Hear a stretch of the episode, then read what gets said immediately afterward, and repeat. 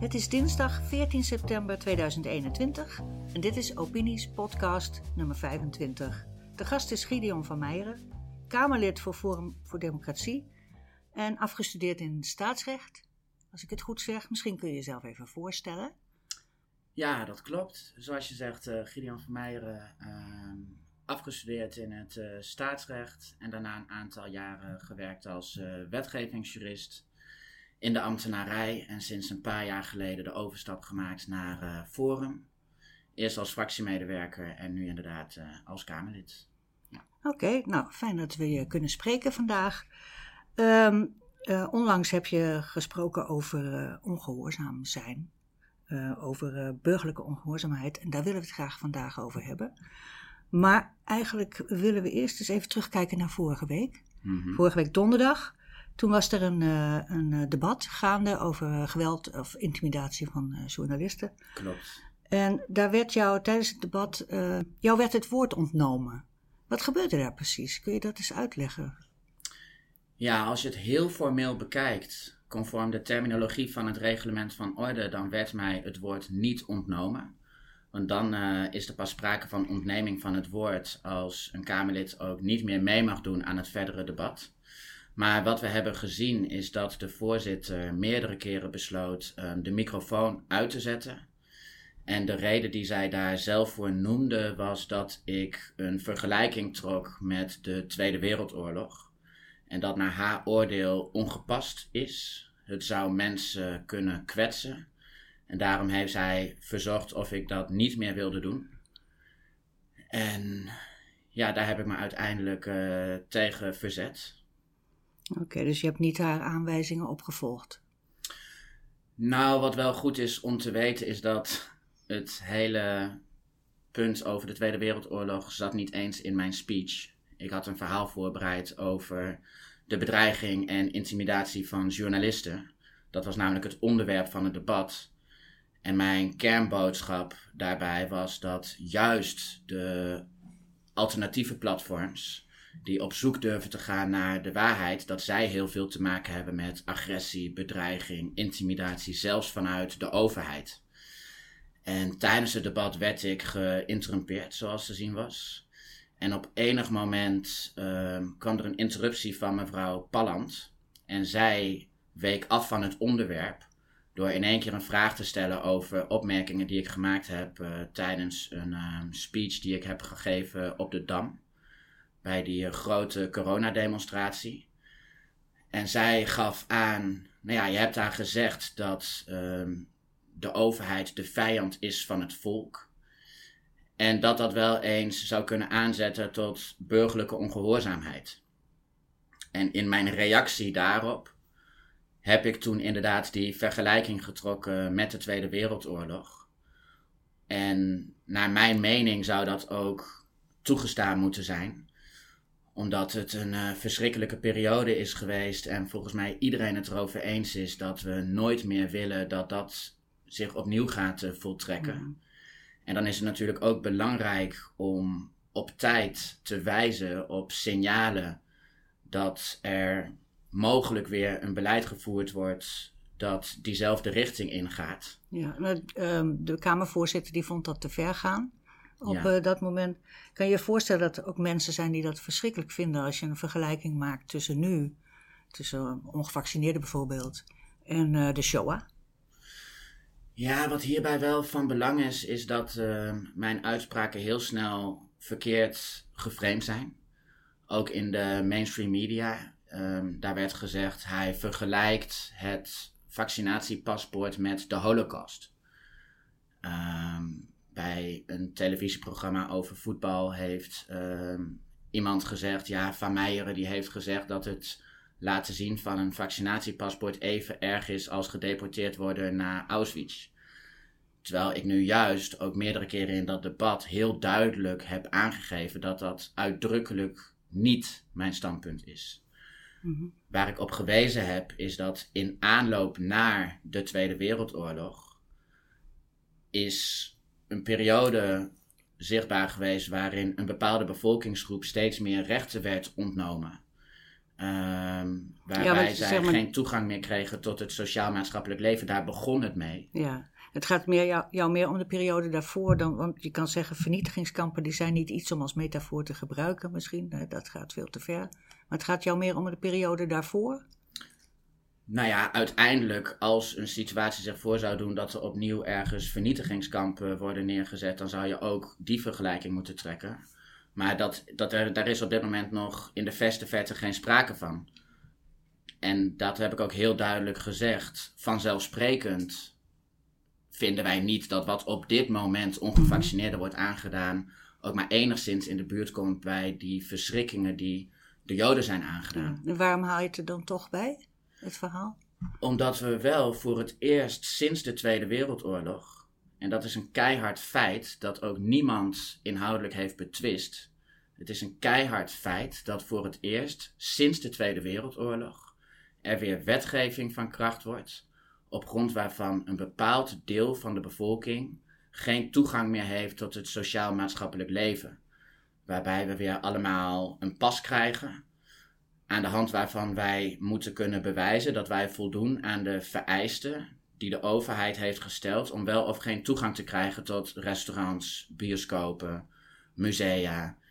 En we hebben wel gezien waar dat toe kan leiden als een deel van de bevolking wordt neergezet als een gevaar voor de volksgezondheid, een Mhm. gevaar voor de samenleving, een vijand van het volk dat dat tot een heel vervelend eh, sentiment kan leiden tegen een bepaalde bevolkingsgroep. En Forum voor Democratie zal zich altijd blijven verzetten tegen ieder beleid op grond waarvan gediscrimineerd wordt. Of dat nou is op grond van ras, geslacht, religie, seksuele geaardheid of een bepaalde medische status. Wij willen iedereen beoordelen op wie ze zelf zijn en niet op bepaalde persoonskenmerken. Ja, er wordt natuurlijk gezegd van mensen die het niet met je eens zijn. Die zeggen, ehm, maar het is een eigen keuze. Kijk, je, je etniciteit is geen eigen keuze. Maar het gevaccineerd zijn is dat wel. Dus je mag dat niet met elkaar vergelijken. Dan zou ik die mensen willen vragen hoe zij erop zouden reageren als een kroegeigenaar zegt dat een bepaalde plaats verboden is voor mensen met een hoofddoekje. Want het dragen van een hoofddoekje is immers een vrije keuze. En je kunt er zelf voor kiezen om dat hoofddoekje af te doen. Maar wat de grondwetgever nu juist heeft bepleit, is dat bepaalde persoonskenmerken ook voortvloeien uit een bepaalde overtuiging, een bepaalde levenswijze, een religie, ehm, een, het, het, het, het recht op privacy, de lichamelijke integriteit. En je kunt niet van mensen eisen dat zij dat soort grondrechten overboord gaan gooien om maar toegang te mogen hebben tot het Mhm. sociaal-maatschappelijk leven. Er zijn mensen die zeggen, nou ja, maar het is maar tijdelijk. Het is alleen tijdens de coronapandemie. Dus het is niet voor, voor eeuwig of zo. Nou, daar hebben wij eh, grote vraagtekens bij. Ehm, anderhalf jaar geleden zouden we tijdelijk, namelijk twee weken, geen handen meer schudden om even die curve af te vlakken. En alle maatregelen die op het gebied van COVID zijn ingevoerd, ehm, al die wetten die we hier voorbij hebben zien komen, die hebben in de titel allemaal heel mooi dat woordje tijdelijk staan. Maar ondertussen zitten we er anderhalf jaar eh, later nog steeds in en het einde lijkt nog lang niet in zicht te zijn. En eerst werd gezegd dat er een vaccinatiegraad van 65% zou moeten zijn. En dan zou de groepsimmuniteit zijn en dan zou alles weer open kunnen. En ook dat systeem van die QR-codes, toen dat werd ingevoerd, toen is gezegd: wij voeren deze corona-check-app in om voordat wij die groepsimmuniteit hebben bereikt, alvast versneld open te kunnen. Dus dit zou een tijdelijke maatregel zijn om even die periode te overbruggen, die periode van een paar maanden, totdat dadelijk die vaccinatiegraad gehaald zou zijn. En we zien nu in de laatste cijfers van uh, Sanquin dat 95% van alle Nederlanders heeft antistoffen. Dus het hele punt dat dat nog omhoog moet, dat is op dit moment snijdt geen enkele hout meer. En het lijkt er totaal niet op dat de overheid voornemens is om dit gebruik van die app weer af te willen gaan schalen. Er zijn zelfs hele grote risico's. En dat is mijn stellige overtuiging dat als wij dit eenmaal accepteren, dat wij nooit meer van die applicatie af gaan komen. Wat kan er nog meer mee gebeuren met die applicatie? Nou, het grote gevaar zit er eigenlijk in dat er nu een digitale infrastructuur wordt opgetuigd, waarmee op afstand bepaald kan worden welke Nederlanders toegang hebben tot welke delen van het sociaal-maatschappelijk leven. En als die infrastructuur eenmaal tot stand is gekomen, dan zal het dadelijk blijken dat het heel verleidelijk is om dat op andere manieren in te zetten. Want het is een fluitje van een cent om die toegangscriteria te wijzigen.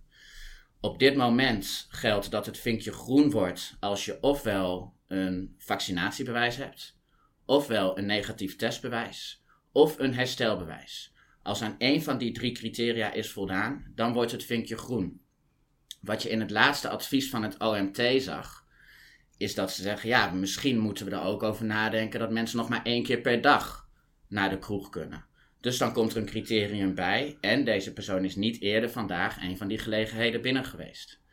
Er kan dadelijk misschien gezegd worden van hé, hey, het is eigenlijk ook wel handig om te zorgen dat mensen die, ik ben mij even hard op aan het nadenken, die hun belastingaangifte nog niet gedaan hebben, even een beetje onder druk gezet worden om dat snel te doen. Dus zolang jij je belastingaangifte nog niet gedaan hebt, mag je mhm. geen leuke dingen meer doen. Acht jij de huidige regering daartoe in staat om dat soort dingen te gaan toepassen? De huidige regering, die acht ik daar absoluut toe in staat. Want als je ziet dat zij al bereid zijn om hele bevolkingsgroepen uit te sluiten um, om zogenaamd corona te bestrijden. Want het is ook evident dat dit beleid er niet op gericht is om onze volksgezondheid te beschermen dan zul je zien dat er dadelijk uh, andere zogenaamde grote crisissen aan de hand zijn. En een heel bekend voorbeeld is natuurlijk uh, het zogenaamde klimaatprobleem. Een rechter in Nederland heeft al gezegd dat CO2 levensbedreigend is. Oh ja. En dat, dat, dat CO2-uitstoot het leven bedreigt. En dat de regering verplicht is om de CO2-uitstoot terug te dringen om het recht op leven te beschermen. Dus het is wachten totdat dadelijk die onhaalbare doelstellingen van 95% CO2-reductie uh, eh, ten opzichte van 1990 in het jaar 2050, dat dat niet gehaald gaat worden als Nederlanders gewoon hun leven blijven leiden. Want alles wat wij doen stoot CO2 uit. Vanaf het moment dat je ochtends opstaat en een kopje koffie zet en in de auto stapt, um, alles wat we doen stoot CO2 uit. En dan is het heel eenvoudig om dadelijk uh, allerlei eisen aan die app te gaan verbinden. Ehm, waarmee je dus kan zorgen dat mensen minder CO2 uitstoten. En gaat de Kamer daar niet voor liggen? Als de regering dat wil, dan hebben we altijd nog de Kamer. Nou, dan komen we eigenlijk bij het punt van het uh, partijkartel.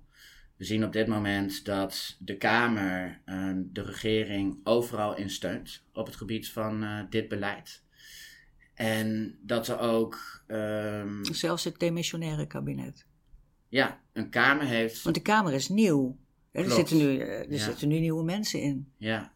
Nee, dat klopt. Maar een meerderheid van die nieuwe mensen, een meerderheid van de Kamer heeft besloten dat dit demissionaire kabinet op het gebied van corona nog wel als missionair moet worden aangemerkt. En dat is ook een. Um, ongeschreven regel dat een demissionair kabinet zich niet bezighoudt met controversiële onderwerpen. Maar wat controversieel is of niet, dat bepaalt uiteindelijk de Kamer.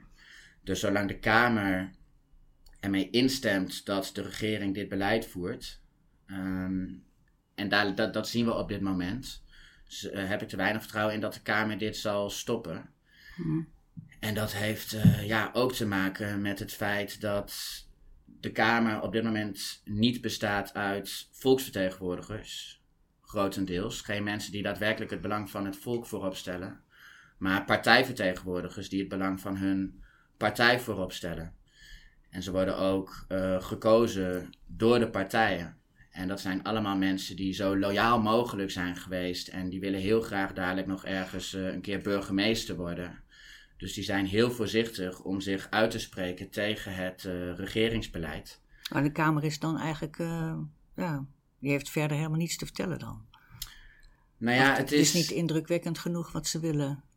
het is een ehm, situatie waarin eigenlijk geen sprake meer is van een duidelijke scheiding tussen het kabinet en de Kamer. Die er eigenlijk wel zou moeten zijn. Mhm. Als je de grondwet leest, dan zie je dat leden van de Tweede Kamer geen lid mogen zijn van de regering. Dat is het dualistisch model. Maar in de praktijk Ja. blijkt dat ehm, zeker de coalitiepartijen, die voeren heel nauw overleg met hun ministers. En het zijn allemaal partijgenoten die ze niet willen afvallen. En er wordt ook door tussen coalitiepartijen heel veel overleg gevoerd gewoon met de regering over welk beleid ze willen gaan voeren. En als iets eenmaal in het regeerakkoord is opgenomen, dan zie je dat alle coalitiepartijen daar toch gewoon vier jaar lang consequent voor stemmen, zelfs als ze hele andere zaken in hun verkiezingsprogramma hadden staan. Mhm.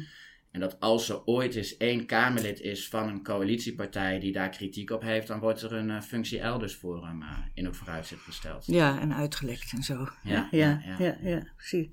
Je zegt van eh, de Kamer die is eigenlijk geen volksvertegenwoordiging. Niet in die zin wat je zou kunnen verwachten.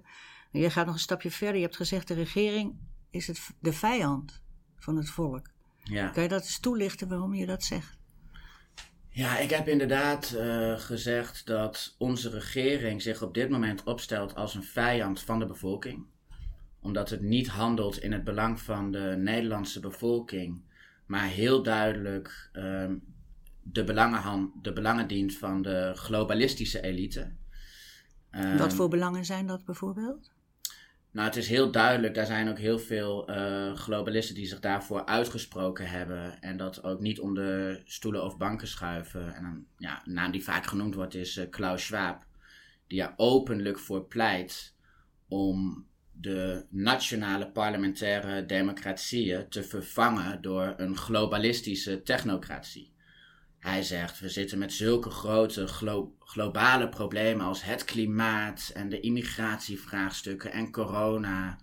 Het is eigenlijk heel erg ouderwets om dat met allemaal verschillende nationale parlementen te gaan oplossen. Het zou veel efficiënter zijn als er één globale regering is, Mhm. een nieuwe wereldorde. Groter nog dan de EU, zeg maar.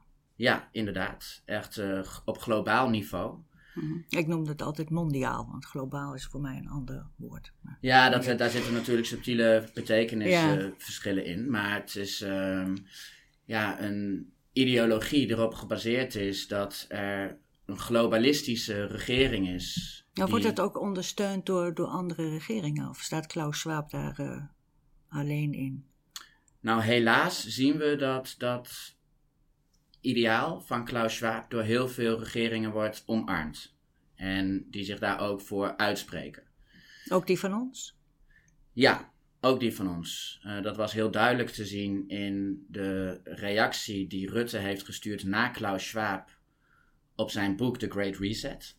Waarin Klaus Schwab ehm, hiervoor pleit. En wat Rutte had moeten doen is zeggen van ja, hey, bedankt voor uw boek. Maar ik heb het even doorgebladerd en dit staat mijlenver af van wat ik als leider van een liberale partij voor ogen heb. Mhm. Ik hecht aan onze nationale parlementaire democratie. Ehm, bovendien is, heeft uw boodschap heel veel trekken van een communistisch, communistische samenleving. En daar verzet ik mij tegen. Dus ik ga hier verder niks mee doen. Maar in plaats daarvan heeft hij gezegd: Hartelijk dank voor uw boek. Dit is een eh, hoopvolle analyse voor een betere toekomst. En in diverse toespraken heeft hij door laten schemeren. ehm, door het gebruik van die terminologie Build Back Better dat hij hier ook eh, in meegaat. En dat zie je dat tal van regeringsleiders hebben dat eh, Mhm. gedaan. Hoe ligt dat in de, in de bevolking? Is er ook draagvlak voor deze benadering eh, voor, bij het gewone publiek, zeg maar? Weet, weet je daar iets van? Ehm, ik denk dat er zeker een deel van de bevolking is dat, dat dit ook een goed idee lijkt. Er zijn ook partijen, ik denk bijvoorbeeld even aan D66, die zelf ook pleiten voor meer globalisering. Die ehm, er ook eigenlijk voor uitkomen dat zij vinden dat wij meer bevoegdheden moeten overdragen aan de EU in dit geval. En ehm, ja, daar draaien ze eigenlijk ook helemaal niet omheen. Mhm. Maar waar het om gaat, het debat moet wel in eerlijkheid gevoerd worden. Het moet niet zo zijn dat er gezegd wordt: we nemen deze maatregelen om corona te bestrijden. Terwijl het daadwerkelijke doel is om onze hele manier van leven op een andere manier in te richten. Want we kunnen prima zeggen wat Klaus Schwab precies wil en daar het debat over voeren. Nou, naar mijn stellige overtuiging is een overgrote merendeel van Nederland daar op dit moment in ieder geval totaal niet mee eens. Hmm. Ehm, zoals ik het inschat, willen verreweg de meeste Nederlanders gewoon ons land behouden. En willen dat ehm, onze Nederlandse Tweede Kamer het hoogste gezag heeft over ehm, hoe het hier in dit land gaat. Zodat Mhm. wij zelf onze volksvertegenwoordigers kunnen kiezen. En mm, tijdens verkiezingen weer nieuwe volksvertegenwoordigers kunnen kiezen. Die ook de hoogste macht hebben. Dat is ook democratie. De macht ligt bij het volk. En als er mensen zijn die, dat, die daar anders over denken, die er ongetwijfeld ook zijn, dan is dat prima. Maar dan moet daar het debat over gaan en dan kun je daarover stemmen. Maar wat je nu ziet is dat er onder valse voorwenselen wordt beleid gevoerd dat die richting ingaat. En dan wordt gezegd, nee, dit is noodzakelijk voor onze volksgezondheid. Ja, En er dat zijn- is die grote leugen. Die grote leugen waarvan mensen zich niet voor kunnen stellen dat Hmm. iemand de waarheid zoveel geweld zou aandoen. Ja, want er zijn de laatste anderhalf jaar behoorlijk wat regels in stelling gebracht. Hè, of wetten aangepast of nieuwe wetten gemaakt. Ja, Allemaal onder het, eh, het kopje corona of pandemie of Ja. volksgezondheid. ja. En eh, misschien kunnen we nu eens kijken naar wat je gezegd hebt over eh, burgerlijke ongehoorzaamheid. Mhm. Want we hebben een behoorlijke stapel regels. Mhm. Moeten we die allemaal volgen? Of jij hebt iets laten doorschemeren van dat is niet zo verstandig. Ja. Ja, de, Wat moeten we doen? Nou, wat, wat wel belangrijk is, een stap die we niet mogen overslaan, is concluderen dat de huidige regering onrechtmatig handelt. Dat is een fundamentele stap die noodzakelijk is om te beargumenteren voordat je pleit voor burgerlijke ongehoorzaamheid. Want het uitgangspunt is natuurlijk dat een regering zich aan het recht houdt en wetten maakt die rechtmatig tot stand komen en dat we ons daar allemaal aan houden. In de zodat Tweede we Kamer. een goed geordende. Tuurlijk, de Tweede Kamer die moet alle wetten altijd ehm, aanvaarden of verwerpen. Anders Ja. kan een wet niet tot stand komen in Nederland. Ehm, maar op het moment dat er onrechtmatig gehandeld wordt. En het gaat hier dus om zeer ingrijpende wetgeving die grondrechten van burgers ernstig bedreigt, ernstig inperkt, in sommige gevallen nagenoeg afschaft en nou ja, tot overmaat van ramp dadelijk dus zelfs gaat leiden tot een grove schending van artikel 1 van de grondwet. Omdat er weer mensen gediscrimineerd gaan worden, complete bevolkingsgroepen. En dan is burgerlijke ongehoorzaamheid inderdaad gerechtvaardigd. Als de, grondweg, eh, de grondwet ter discussie staat. Dat is een beetje het moment. Van nu- Ja, nu mij, gaan- als er, als er een onrechtmatige regering zit, die grondrechten beperkt op oneigenlijke wijze en dat onrechtmatig doet, Mhm. En dat is in dit geval, ligt dat besloten in het feit dat de regering liegt, willens en wetens liegt, dat deze grondrechtenbeperkingen noodzakelijk zouden zijn in het belang van de volksgezondheid. Terwijl dat in feite niet zo is. Ehm, want het is zo dat alle grondrechten in Nederland, enkele uitzonderingen daar gelaten, maar die kunnen beperkt worden. En dan staat er ook in die beperkingsclausules in de grondwet, indien dat noodzakelijk is, bijvoorbeeld in het belang van de volksgezondheid. Dus dit, dus dit is een grond waar grondrechten op kunnen worden beperkt, alleen waar nu ernstig misbruik van gemaakt wordt. Want het is inmiddels aantoonbaar onjuist dat deze grondrechtenbeperkingen die we nu zien noodzakelijk zouden zijn in het belang van de volksgezondheid. Maar er is er nog niet zo lang geleden in de Kamer afgesproken van nou, het virus, waar we het steeds over hebben, heeft een A-status. En dat Mhm. geeft de gelegenheid om al die regels ook te gaan toepassen. Klopt. Ja. Dus dan is het toch rechtmatig, of niet? Nou, wat je dus hier ziet is ehm, het debat daarover, dat durfden ze niet aan. Want alle feiten wijzen erop dat er geen enkele rechtvaardiging is om het COVID-19-virus aan te merken als een virus dat behoort tot lijst A. Ehm, als je kijkt naar de dodelijkheid van het virus, maar ook de wijze van besmetting, de weerstand in de samenleving, ehm, het, het ziekteverloop, dan is er geen enkele reden om dit aan te merken als lijst A-ziekte. Mhm. En het is ook heel tekenend dat er bij het debat over deze vraag geen enkele coalitiepartij is komen opdagen. En de minister die keerde zelfs zijn rug naar mij toe toen ik hier vragen over stelde. En toen ik vervolgens andere vragen stelde, werden die gewoon niet beantwoord. En ja, het is inmiddels in het begin. Ik heb ook in het begin van deze hele situatie gedacht dat we te maken hadden met een mogelijk heel gevaarlijk virus. Ehm, er werd ook verteld in het begin dat ongeveer 1 op de 30 mensen die besmet zouden raken eraan zouden komen te overlijden. Mhm. We zagen beelden uit China waar mensen echt midden op straat in één keer dood neervielen. En ehm, het was onbekend hoe gevaarlijk dit virus was. En dat rechtvaardigt inderdaad ook uit het voorzorgsprincipe om bepaalde grondrechten te kunnen beperken. Ja. Want als er daadwerkelijk een zeer gevaarlijk virus zou rondgaan, ehm, dat zeer besmettelijk is. En Zoals ebola of zo. bijvoorbeeld, ehm, dan kun je inderdaad zeggen, ja, mensen die dat virus hebben, die moeten in quarantaine, of ze dat nou willen of niet. Want het kan niet zo zijn dat als één iemand besmet is met een levensgevaarlijk virus dat heel besmettelijk is, en die zegt zelf, nee, ik wil niet in quarantaine, dat daar dan niks tegen kan gebeuren. Dan is het belang van de volksgezondheid rechtvaardig dat grondrechten van bepaalde mensen worden beperkt. Oké, dat is op zich wel. Ik denk dat het wel duidelijk is van. eh, die A-status is in jouw ogen onterecht Ja. gegeven. Maar hij is er nu wel. Kun je dan nog volhouden dat het onrechtmatig is wat de regering aan het doen is? Want dat Ja. heb je nodig om Ja. te kunnen spreken over eh, burgerlijke ongehoorzaamheid. Ja, absoluut. Naar mijn mening is absoluut iedere beperking van welk grondrecht dan ook, waarbij gezegd wordt dat dat noodzakelijk is om de volksgezondheid te beschermen, met het oog op COVID, is onrechtmatig omdat dit een grote leugen is. En dat kan ik wel iets verder beargumenteren. Mhm.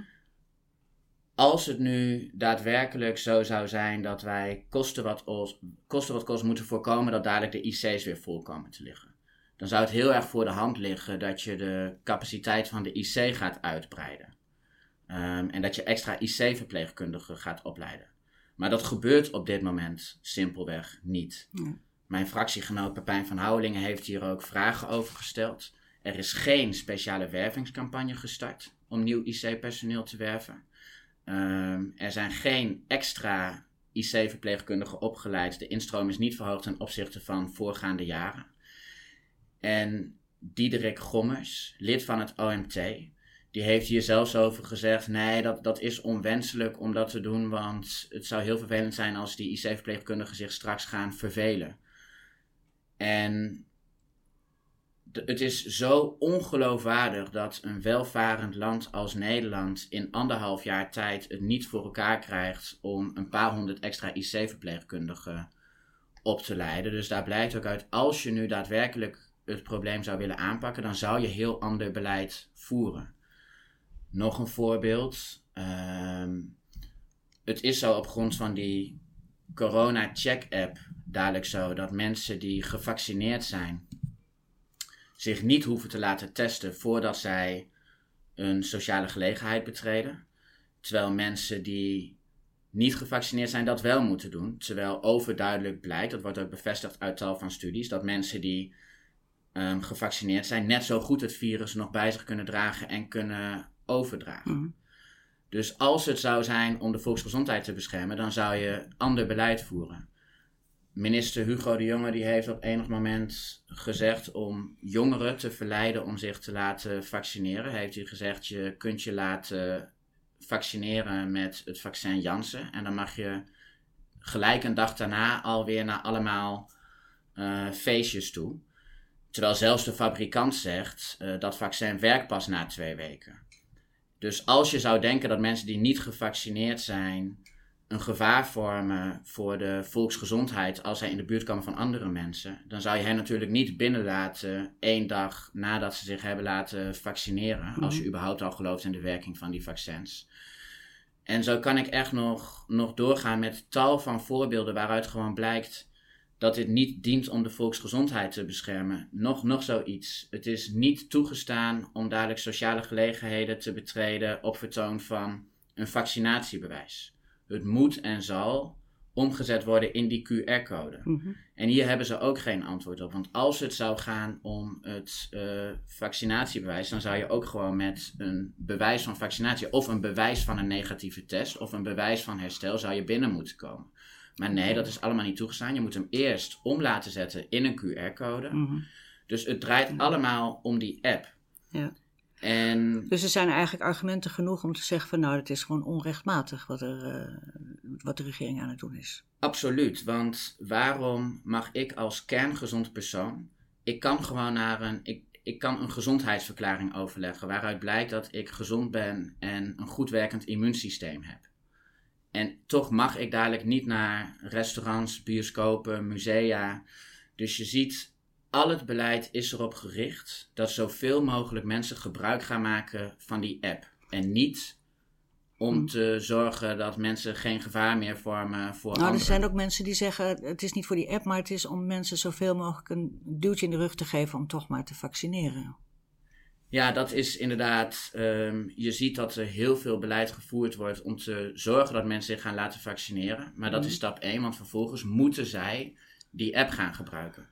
Je zag bijvoorbeeld ook ehm, als zij gaan zeggen: ja, nu worden de horeca. ehm, zaken en musea en zo alleen nog toegankelijk voor mensen die die corona-check-app hebben. Ja, dan gaan mensen zich. Dat is natuurlijk voor mensen een enorme drang en eigenlijk een impliciete dwang om zich te gaan laten vaccineren. Ja, Eh, maar wel om vervolgens, want ja, dat vaccineren alleen is niet genoeg. Je moet en zal ook uiteindelijk die QR-app hebben om toegang te krijgen.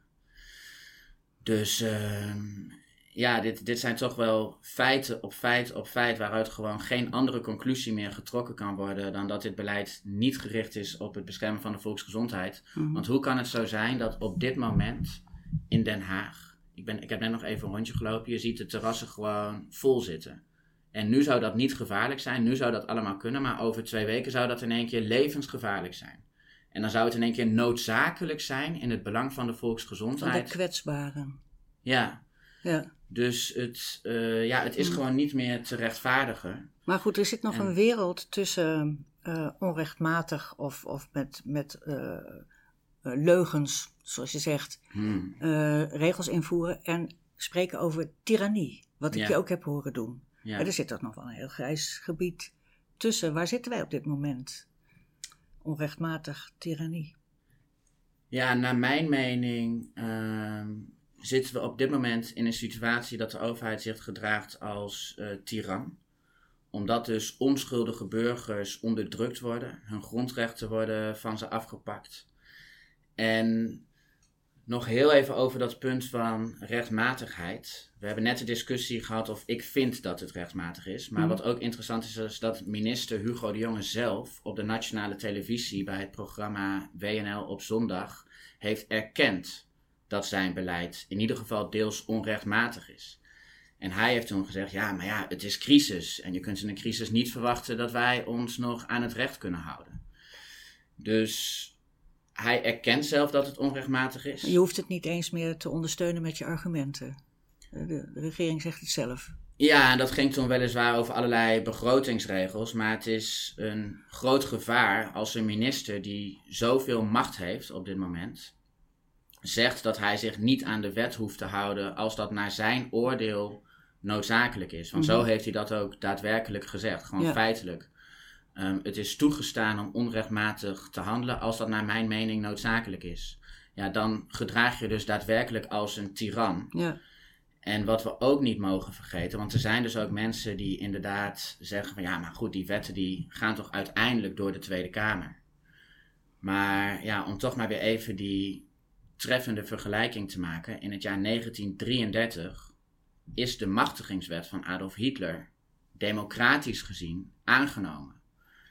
Ehm, en op grond van die wet kreeg Hitler de bevoegdheid om tal van grondrechten te beperken zonder tussenkomst van het parlement. En dat doet heel erg denken aan de spoedwet, wat ook een machtigingswet is, omdat die hele wet vol stond met machtigingen, waar de minister gemachtigd wordt om grondrechten te beperken, zonder tussenkomst van het parlement. En ja, dus we moeten niet vergeten dat ook via democratische weg kan een democratie worden afgeschaft. En ook al hebben we verkiezingen gehad op 17 maart, ook al zit er een nieuwe Kamer die wij als volk gekozen hebben, dan nog kun je zeggen: het hoeft geen democratie te zijn. Absoluut, want democratie is meer dan alleen maar eens in de vier jaar verkiezingen hebben. Bijvoorbeeld, een democratie kan niet bestaan zonder vrijheid van meningsuiting. En ook die vrijheid van meningsuiting is ongelooflijk beperkt op dit moment. Om je stem uit te kunnen brengen is natuurlijk wel noodzakelijk dat je als burger toegang hebt tot de informatie op grond waarvan jij kunt bepalen waar je het mee eens bent of niet. En wat we nu zien is dat alle opvattingen die indruisen tegen het overheidsbeleid, die worden gecensureerd. Op de nationale televisie, het, het staatskanaal, eh, de NPO, wat toch gewoon de spreekbuis is van de regering, zie je überhaupt dat er alleen maar deskundigen. Ja, het is jammer dat mensen via de podcast niet kunnen zien wanneer ik steeds, uh, wanneer ik steeds aanhalingstekentjes gebruik. Maar even voor de duidelijkheid, steeds als ik het heb over vaccinaties uh, mm. en alles, dan ben ik hier uh, aanhalingstekentjes aan het laten zien. Maar ook in dit geval, die NPO, wat de spreekbuis is van de regering, daar worden alleen deskundigen tussen aanhalingstekens aan het woord gelaten die lid zijn van het OMT. En er zijn zoveel deskundigen, en dan heb ik het echt niet over de minste. Dat zijn Nobelprijswinnaars, hoogleraren, wetenschappers, die stuk voor stuk het beleid van de regering totaal bekritiseren en zeggen dat dit met volksgezondheid niet meer te maken heeft. Dus het, niet alleen wij roepen dit, dit zeggen tal van vooraanstaande artsen, immunologen, um, maar die worden gecensureerd. Het is op dit moment ook gewoon beleid. Wij zitten zelf ook in een rechtszaak uh, tegen YouTube. Het is op dit moment gewoon beleid dat bepaalde opvattingen verboden zijn om te uiten via bepaalde kanalen. Het gaat wel altijd specifiek over COVID, heb ik begrepen. Daar is over afgesproken. Ik doe ook nu eventjes aanhalingstekens. Ja. Uh, dat we daar één geluid over moeten horen. Dat er geen fake nieuws mag zijn. We dwalen misschien een beetje af. Maar om het belangrijkste punt even af te maken. Kijk, als mensen op een gegeven moment geen toegang meer hebben tot uh, bepaalde informatie. En alleen maar geïndoctrineerd worden met de overheidspropaganda en de angstpropaganda die iedere avond weer via de televisies alle huiskamers ingeslingerd wordt. Ja, dan is er daarmee ook al geen sprake meer van een functionerende democratie. Als je mensen bewust aan het voorliegen bent over bepaalde beleidsmatige zaken, dan zullen mensen dus ook een stem uitbrengen die ze waarschijnlijk niet uitgebracht zouden hebben als zij volledig en juist geïnformeerd waren. Oké, nu gaan we proberen terug te komen bij de burgerlijke ongehoorzaamheid. Want het, zeg maar, wat er aan vooraf gaat is onrechtmatigheid. Nou, dat, dat hebben we het over gehad. Ja. Uh, we zouden nu wat moeten doen, zeg jij? Absoluut. leg eens uit, wat moeten we doen? Ja, nou, naar mijn stellige overtuiging is nu het moment aangekomen dat we dus uh, zien dat het puur langs politieke weg niet meer mogelijk is om uit deze crisis te komen. Omdat de regering zichzelf tal van bevoegdheden heeft toegeëigend om grondrechten te beperken en geen enkele aanstalten maakt om dit uh, terug te draaien of om hiermee te stoppen. En in het recht geldt een heel belangrijk uitgangspunt. En dat is dat het gerechtvaardigd is om je te verzetten tegen een onrechtmatige, een onrechtmatig handelende en onderdrukkende regering. En dat wordt um, het recht van opstand genoemd. En er zijn ook tal van uh, voorbeelden van uit de geschiedenis waarin je ziet dat volkeren die onderdrukt zijn, um, zichzelf weer hebben vrijgevochten. Is het lang geleden? Um, nou ja, dat zijn. Um, kijk. Wordt over Gandhi of zo? Of, uh... dat, is een, dat is een mooi voorbeeld van in ieder geval vreedzaam verzet. Maar het zijn ook vaak, um, als we even teruggaan naar dat. Want ik moet wel even een onderscheid maken tussen het recht van opstand in het algemeen en burgerlijke ongehoorzaamheid. Okay. Even hoe zich dat tot elkaar verhoudt. Mm -hmm. Want het recht van opstand is het recht om je te verzetten tegen een onrechtmatig handelende regering. En dat kan actief of passief. En in passieve vorm heb je het over burgerlijke ongehoorzaamheid. En dat is dus een uitstekende manier om volledig vreedzaam, liefdevol, geweldloos te protesteren tegen bepaald beleid. Het is weliswaar altijd illegaal. Dat is een fundamenteel kenmerk van burgerlijke ongehoorzaamheid dat je een wet overtreedt. Maar omdat je dat doet op een geweldloze manier om te protesteren tegen onrechtmatig en onderdrukkend beleid, ehm, en je doet het ook voor het grotere belang, is dat een hele goede manier om uiteindelijk als bevolking te laten zien: wij zijn het hier niet mee eens. Dat is de recht op opstand. Ja, dat is een, uh, het pa de passieve vorm van het recht uh, van opstand. Mm -hmm. En ja, om wat voorbeelden te noemen. Um, een heel bekend voorbeeld is uh, Rosa Parks. De mevrouw die weigerde om achter in de bus te gaan zitten vanwege haar huiskleur. Um, de slavernij is afgeschaft vanwege um, burgerlijke ongehoorzaamheid. Heel veel vrouwenrechten zijn verworven als gevolg van burgerlijke ongehoorzaamheid. Nou ja, we hebben hier vanochtend nog in de Tweede Kamer gezien dat uh, Greenpeace hier uh, op het dak stond van de Tweede Kamer. Dat is uh, illegaal. Uh, maar er is ook jurisprudentie waarin een rechter, dus, en dat ging toevallig ook over acties van Greenpeace, waarin zij illegaal handelen, dus de wet overtreden. En de rechter toch gezegd heeft dat dat gerechtvaardigd is, omdat dat een vorm is van burgerlijke ongehoorzaamheid. Oké, okay, zoals een blokkade of zo? Of een.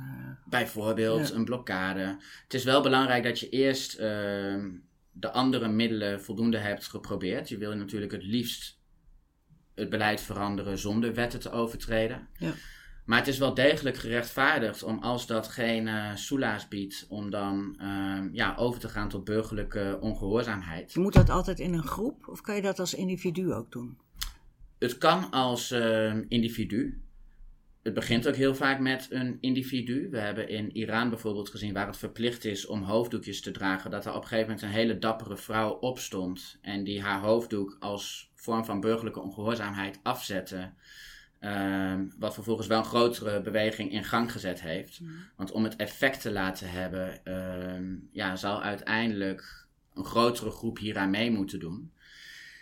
En um, ja, dat is waar ik absoluut uh, toe oproep. Ik roep ook bijvoorbeeld alle horecazaken in Nederland op om niet te discrimineren. Dus niet mee te gaan in het discriminerende beleid. En ook na 25 september gewoon de deuren geopend te houden voor iedereen. En een poster op de ramen te plakken waar gewoon op staat: hier wordt niet gediscrimineerd. En dat is dan weliswaar in strijd met de wet, maar moreel gezien is het gerechtvaardigd. Want dat is eigenlijk het punt. Het is weliswaar juridisch gezien niet gerechtvaardigd. Maar je laat een morele norm laat je prevaleren boven een juridische norm. En nou ja, als er één cafeetje is in Nederland die dat doet, dan komen de handhavers op de stoep en dan krijgt hij een boete. Mm-hmm. Maar als alle, als alle horecagelegenheden de handen ineens slaan en samen laten zien, wij willen dit discriminerende beleid niet uitvoeren, wij laten ons hier niet voor misbruiken, dan is er überhaupt geen handhavingscapaciteit om daar tegen op te treden. En dan zul je ook zien dat er uh, op een gegeven moment gemeentes zijn waarin burgemeesters ook zeggen van nou ja, het heeft op dit moment niet onze prioriteit om dit te handhaven, want we hebben nog hele stapels met uh, daadwerkelijk strafbare feiten liggen die uh, prioriteit hebben. Mm-hmm. Dat is ook een van de redenen dat het zo belangrijk is dat Forum voor Democratie straks in alle gemeenteraden vertegenwoordigd is. Want het gaat uiteindelijk, ehm, ja, moet er een ehm, kantelpunt komen dat zoveel mensen laten zien wij komen in opstand, wij verzetten ons hier tegen. Mm-hmm. Wat zou voor jou de prioriteit hebben? Je hebt de horeca, de theaters, musea, gewoon de individuele burgers in het openbaar Mm-hmm. vervoer. En Noem maar op, overal waar regels gelden. Als je nou, uh, uh, zoals jij zegt, van je moet het wel samen doen om het, uh, het handhaven onmogelijk te maken. Waar zou jouw prioriteit dan liggen? Ja, op dit moment, en dat is ook wel het meest actueel, um, ziet, uh, zoals ik al noemde, op uh, die discriminatiepas die straks wordt ingevoerd, om daar gewoon niet aan mee te werken. Mm-hmm. Um, zowel horecabazen, maar ook roep ik mensen op, zowel de mensen die wel gevaccineerd zijn als mensen die niet gevaccineerd zijn, om niet met gebruikmaking van die ehm, controle-app, die QR-app, eh, zaken te betreden. Ehm, maar daarnaast ook op het gebied van ehm, ja, de, de injecties die nu allemaal worden toegediend aan kinderen. daar, ik, heb, ik heb ook ouders gesproken die daadwerkelijk aan het huilen waren. Dus niet zomaar de tranen in hun ogen hadden staan, maar daadwerkelijk ernstig in tranen waren. Ehm, en, en hun kind eigenlijk niet meer naar school durven te sturen, omdat daar ieder moment een prikbus op het schoolplein kan arriveren, mhm. waarbij kinderen onder druk gezet worden om zich te laten injecteren. En toen heb ik ook tegen een vrouw gezegd: Ja, ik kan me voorstellen in dit geval dat u uw kind dan ehm, niet meer naar school laat gaan op het moment dat zo'n prikbus er uh, komt. Dat is ook een vorm van burgerlijke ongehoorzaamheid. Je kind thuis houden.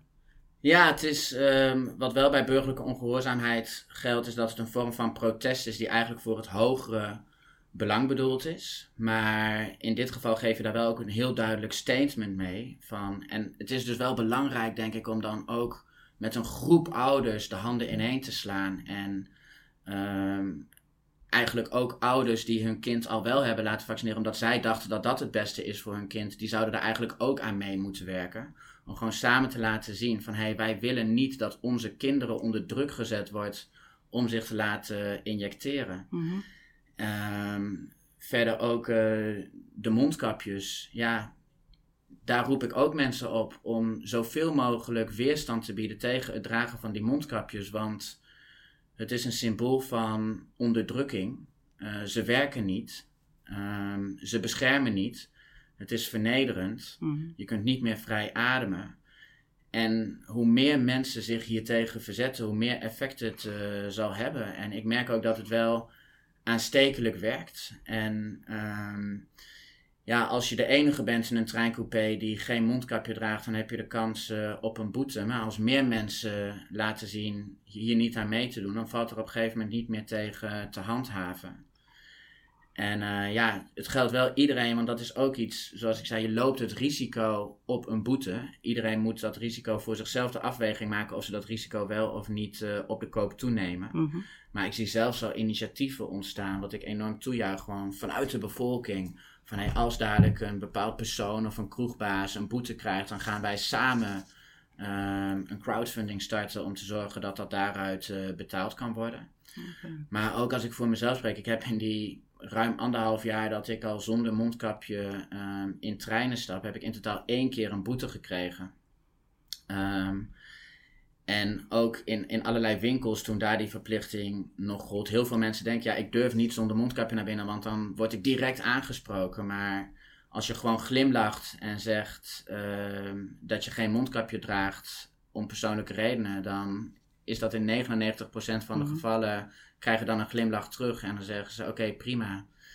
En je laat in ieder geval uh, weerstand zien. En je kunt ook, uh, kijk, natuurlijk kunnen er situaties zijn dat mensen uh, even geen zin hebben in een hele uitvoerige discussie. Iedereen moet voor zichzelf. Het is geen gedoe, hè, is vaak het argument. Even geen gedoe. en, Maar laat wel die weerstand zien en laat constant zoveel mogelijk um, zien dat je verzet tegen onrechtmatige en on onderdrukkende regels. Oké, dus als stel dat de horeca nu en masse uh, niet meer gaat discrimineren, zeg maar, dus niet de, de app gaat gebruiken en mensen gaan geen mondkapjes meer dragen, hebben wij dan de democratie gered? Nou, uiteindelijk uh, zie je wel dat daar, daarvan een heel belangrijk signaal uitgaat naar de regering. Het signaal dat de bevolking namelijk geeft is: uh, wij zijn niet bang. Wij erkennen deze onderdrukkende, grondrechten beperkende regels niet. En dat zijn natuurlijk allemaal signalen die de regering niet wil zien, waar ze nerveus van raken. En ja, daarmee is niet in één klap de democratie gered. Maar uiteindelijk geldt wel dat wij met veel meer zijn. En als, als wij hier massaal tegen in opstand komen, dan valt er niet meer tegen te handhaven. En ja, je ziet bijvoorbeeld in Engeland nu dat daar hebben ze nu de invoering van die discriminatiepas uitgesteld na massaal verzet. Ja. Ehm, want uiteindelijk, dat hebben we ook in Amsterdam gezien, als je daar met vele tienduizenden mensen heel Amsterdam um, in alle straten zag het gewoon zwart van de mensen, zo ver als ik kon kijken dan, komt dat dan gaat daar toch wel een hele grote bepaalde kracht van uit. En die eenheid, uh, eendracht is macht. En dat zet de regering wel aan het denken. Want ja, als wij er allemaal niet meer aan meedoen, dan stort dat kaartenhuis absoluut uh, in. Okay. Dus er is nog hoop. Absoluut, ja. Sterker nog, ik ben ervan overtuigd dat wij deze strijd uiteindelijk uh, gaan winnen. Maar het zal wel een, ja, het is, het is soms wel een zware strijd. En we lopen ook allemaal uh, risico's als het bijvoorbeeld gaat om uh, burgerlijke ongehoorzaamheid. Maar principes uh, zijn soms duur. Ja. En we mogen die strijd absoluut niet staken. Nee, we moeten zelfs die strijd intensiveren. En ik hoop dat er bij de volgende massale manifestatie in Amsterdam op 3 oktober nog veel meer mensen staan. En het is gewoon vaak gebeurd dat als uh, de bevolking massaal in opstand komt, dan zie je toch wel dat uh, regeringen nerveus worden en hun beleid bij gaan sturen. Maar ook dan mag het nooit een reden zijn om uh, achterover te leunen. Want ook de Britten, nu in Engeland weliswaar is aangekondigd om de invoering van die pas uit te stellen, of in ieder geval nu niet daartoe over te gaan, ja, dat is geen reden om achterover te leunen.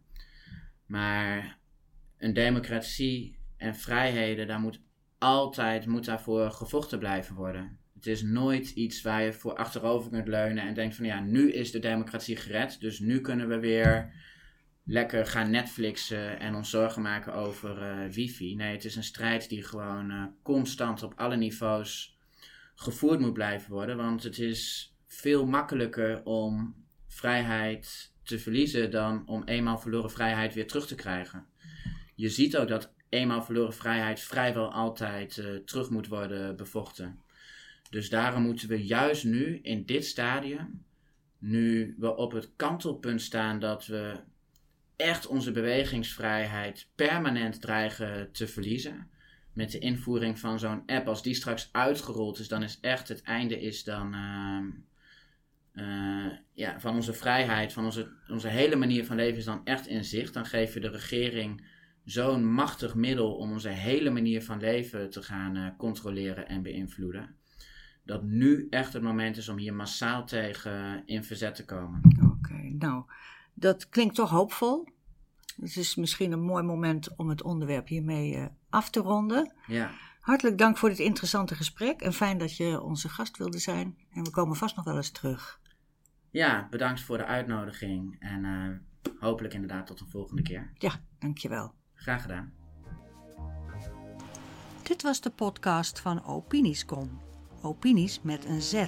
Voor de nieuwste bijdragen en columns over politiek en maatschappij in binnen- en buitenland. Het is helemaal gratis